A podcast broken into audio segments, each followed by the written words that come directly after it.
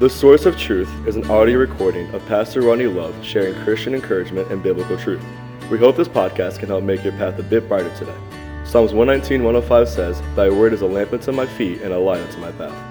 Well, good morning and welcome to the Source of Truth podcast on this Thursday morning. And we're so glad you're with us and took some time and taking some time out of your day to be in the Word of God. We commend you, uh, even if you're just seeking to find the see what this is about. We commend you for taking a few minutes uh, to make what we're doing, to make God's Word part of your day. I think it's important. If you're a Christian seeking more truth, if you're someone just seeking truth in general, that's why we call this a source of truth. Is it's not that I have that source; it's that we examine and and and, and bring out the Word of God, which is the source of truth in a world where everybody has their own truth. We know there really is only one truth, and that is God and His Word, and that's why we examine it. And in doing that, uh, we have been now for I think our third week of examining the book of Ecclesiastes.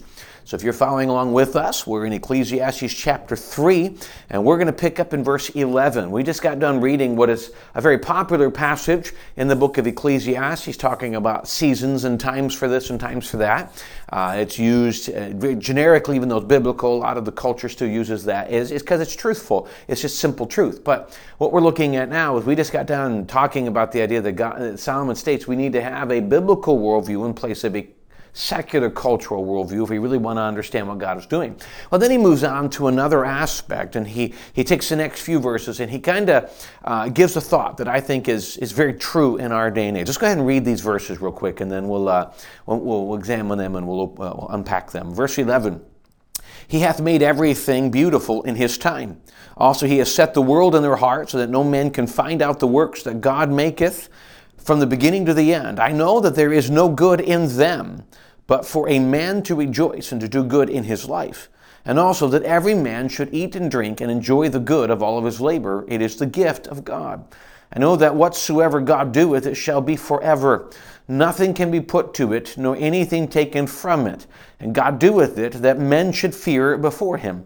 That which hath been is now and that which is to be hath already been, and God requireth that which is past. So let's look at these passages. Well, you, let me start off. I was reading something this morning, and I thought was a great way to look at it. You ever wonder why, as um, as Americans, as humans, we we kind of run to different levels of entertainment to to an extent get away from the reality of life. You know, we run to different kinds of movies. Some people like the science fiction movies and things like that. And a lot of times these kind of movies grab our attention because when you watch them, you realize that what you're seeing on the screen is absolutely impossible. Superhero movies, whatever you're watching, and you look at it and say, it's just not possible that these things true. People can't fly, they can't, you know, blow things out of their eyes, they don't have superhuman strength, things of that nature. And when you look at those, it's obviously not true. So the, what attracts us to those? What attracts us to those is it gives us a, a period of time that we're kind of we can set aside the reality sometimes the hurts of life those those seven conflicts uh, opposites that we saw just a few verses ago and you look at and say sometimes what we look in the reality of life is is discouraging, depressing, and so we run to something. Some people run to uh, movies or TV, some maybe run to books or other things, and, and some run to video games. And, and, and, and I'm not I'm not about to say that I think any of these things are wrong, and my, my opinion doesn't really matter, but I'm not I don't believe that's what's being taught here. I want to look at the aspect of why it is we run to those things. And I think we run to those things because when we sometimes look at where we're at in life, it can be discouraging. And I'm not, you know, one, if, if we're hoping for something better, if we're wishing, man, I wish my life were like my neighbors or my life were like this person, I think we're going to be very discouraged. One, because sometimes uh, what we think that person have is not accurate. I say, I wish my life were like them, and we probably don't even realize they they don't want they're discouraged in their own life. And you know, especially if you're using social media, obviously everything you see, most of it's fake. You know, no one posts. Very few people post reality of what's going on in their life. They post what they want life to be. But what we do is we view each other, and we, and we view the world, and we view our circumstances, and we say this is just not everything I've wanted it to be. So, what does Solomon say that I think is a great point? We just got done talking about a biblical mindset. So, let's evaluate the next few verses and, shall we say, use the term reality from these verses to see how we can view what is true reality from a biblical mindset. Again, I, we did verse 11 yesterday, but we'll say it again. He that he hath made everything beautiful in his time. And we focused on his timing yesterday, but he hath made everything beautiful. We look at the world and it's been perverted by sin and perverted by Satan and destroyed by uh, sinful culture, but what he created is beautiful. Also, he has set the world in their heart so that no man can find out the works of God what God maketh in the beginning of the earth. Verse 12, I know that there is no good thing in them, in the world and everything. There's no real fulfillment in it, but for a man to rejoice and to do good in his life.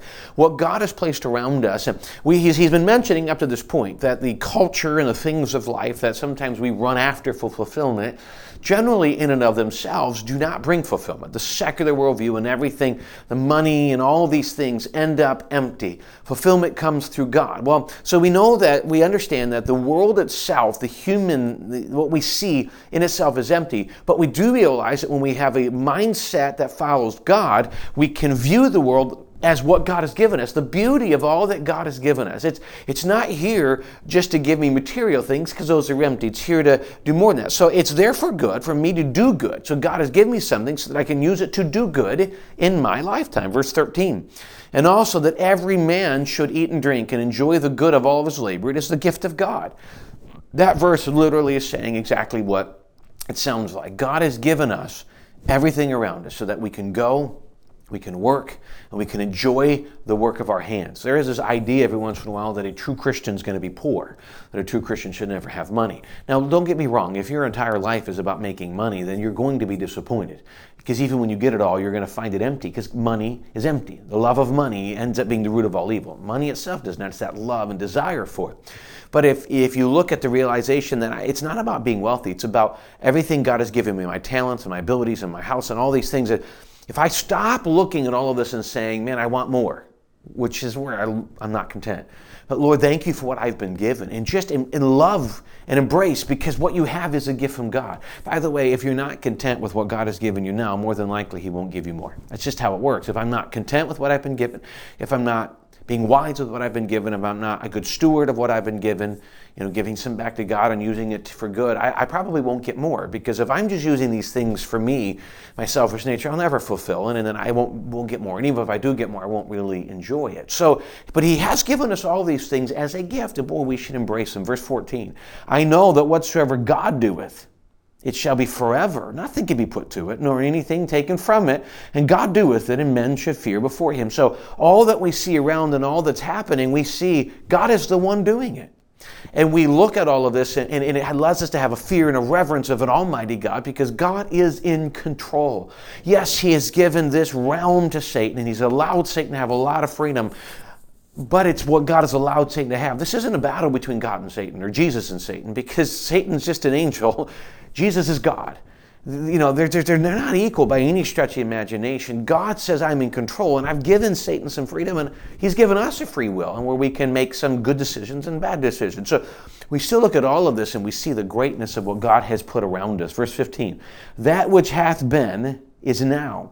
That which is to be hath already been, and God requireth that which is past. You know, that doesn't always make a whole lot of sense, but I think the most simplistic way to look at this when we see the, the, the uh, what, what he's really saying in verse 15.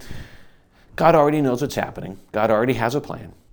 God already knows what's going to happen in your life. He already knows what decisions you're going to make, and He's already placed the perfect plan for you His purpose, His grace, what He has for you, and what would be the greatest part for your life. If you want fulfillment, if you want true joy, fulfillment from this world, it's not going to come from this world. Solomon said it, and you probably know that to be true. There is no amount of money, no amount of things that can bring fulfillment. They will bring temporary happiness. I mean, don't get me wrong, a car that doesn't work in comparison to a Tesla, you know, you, you can say that. But ultimately, when you get all the things the world can offer, you will find it empty. True joy and fulfillment come from God. He goes, listen, all of the things that you wonder what's going on, he goes, I already know what's happening. As a matter of fact, in the eyes of God, all of this has already been fulfilled. The world and His plan has already been fulfilled. He's just now waiting for us to watch it play out. He's in control, He knows what's going on. So, what He's challenging us to do is to look at what He has placed here. Don't be panicked by the things going on in the world because God's in control. And unfortunately, injustice and a lot of these things still happen. We'll talk about that later. But in the midst of all of this, we can still see God's grace and we can do our part. We can do what God wants us to do in the midst of these times and watch Him use us to help others, to move in our lives, that's where fulfillment comes from. What the world wants you to look at is an unrealistic expectation of what you can get, and then it comes empty, even to those who have it. God says, What I've placed around you is for your joy. Enjoy it. Embrace the reality there and, and allow yourself to grow in fulfillment of all that I've given to you instead of wishing for something that doesn't bring happiness in the first place. Well, again, thanks for joining us on this Thursday and giving me the chance to be part of your day. It's truly a joy and, and, a, and a a great opportunity for me. I appreciate the opportunity. I really hope it's a help. Hope it's an encouragement. If it is, I encourage you maybe to share it with others. And uh, I have no desire to become of anything well known, just to be able to get the Word of God out more. And I just appreciate the opportunity to do that. Thanks again for joining us today. Hope you join us again tomorrow.